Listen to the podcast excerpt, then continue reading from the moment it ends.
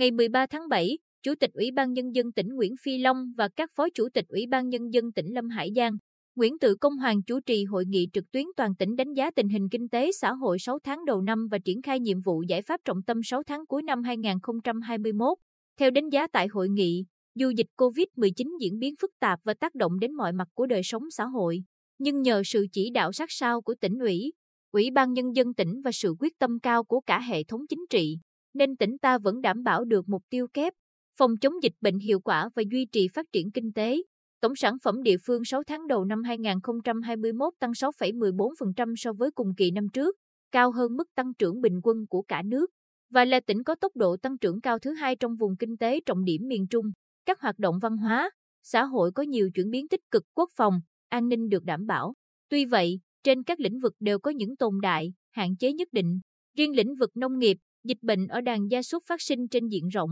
Giá cả thị trường không ổn định đã ảnh hưởng đến đời sống của nông dân. Công nghiệp chưa có dự án quy mô lớn, tạo bước đột phá và chuyển biến trong phát triển kinh tế của tỉnh. Hầu hết doanh nghiệp trên địa bàn tỉnh có quy mô vừa và nhỏ, năng lực cạnh tranh hạn chế và đang gặp khó khăn do dịch Covid mười chín, tình trạng lấn chiếm đất đai, xây dựng nhà ở, khai thác tài nguyên khoáng sản trái phép còn diễn biến phức tạp ở một số địa phương. Kết luận tại hội nghị, Chủ tịch Ủy ban Nhân dân tỉnh Nguyễn Phi Long đánh giá, trong bối cảnh dịch Covid mười chín diễn biến phức tạp, nhưng tỉnh ta vẫn thu ngân sách được sáu nghìn năm trăm ba mươi tỷ đồng, đạt sáu mươi mốt phẩy tám phần trăm dự toán năm và tổng sản phẩm địa phương tăng trưởng sáu phẩy mười bốn phần trăm so với cùng kỳ năm trước là sự nỗ lực lớn và thành công trong gian khó. Chủ tịch Ủy ban Nhân dân tỉnh Nguyễn Phi Long bày tỏ, thay mặt các đồng chí lãnh đạo tỉnh, tôi biểu dương và ghi nhận sự nỗ lực của các ngành chức năng, chính quyền các địa phương, mong muốn các đơn vị tiếp tục phát huy tinh thần trách nhiệm cùng với Ủy ban Nhân dân tỉnh chỉ đạo điều hành, thực hiện thắng lợi mục tiêu kế hoạch đã đề ra. Nhận định dịch Covid mười chín còn diễn biến phức tạp, khó lường. Nhiều vấn đề phát sinh tác động đến tình hình phát triển kinh tế xã hội sáu tháng cuối năm hai nghìn không trăm hai mươi mốt. Chủ tịch Ủy ban Nhân dân tỉnh Nguyễn Phi Long yêu cầu các ngành, tài chính, thuế, hải quan tăng cường thu ngân sách, chống thất thu thuế, đảm bảo nguồn thu để phục vụ phát triển. Các cấp, các ngành, địa phương, chủ đầu tư đẩy nhanh tiến độ, sớm đưa các công trình trọng điểm vào sử dụng,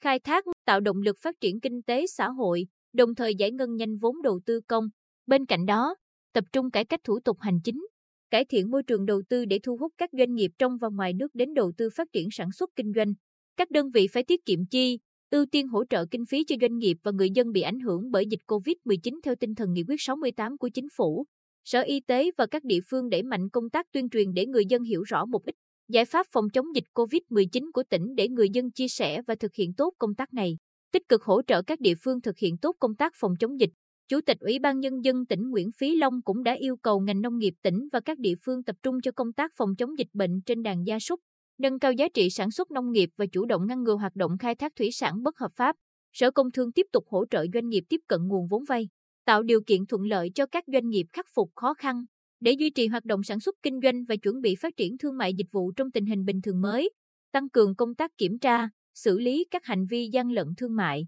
Sở Tài nguyên và Môi trường, Sở Xây dựng phối hợp với chính quyền các địa phương quản lý chặt chẽ tài nguyên, khoáng sản và các hoạt động xây dựng.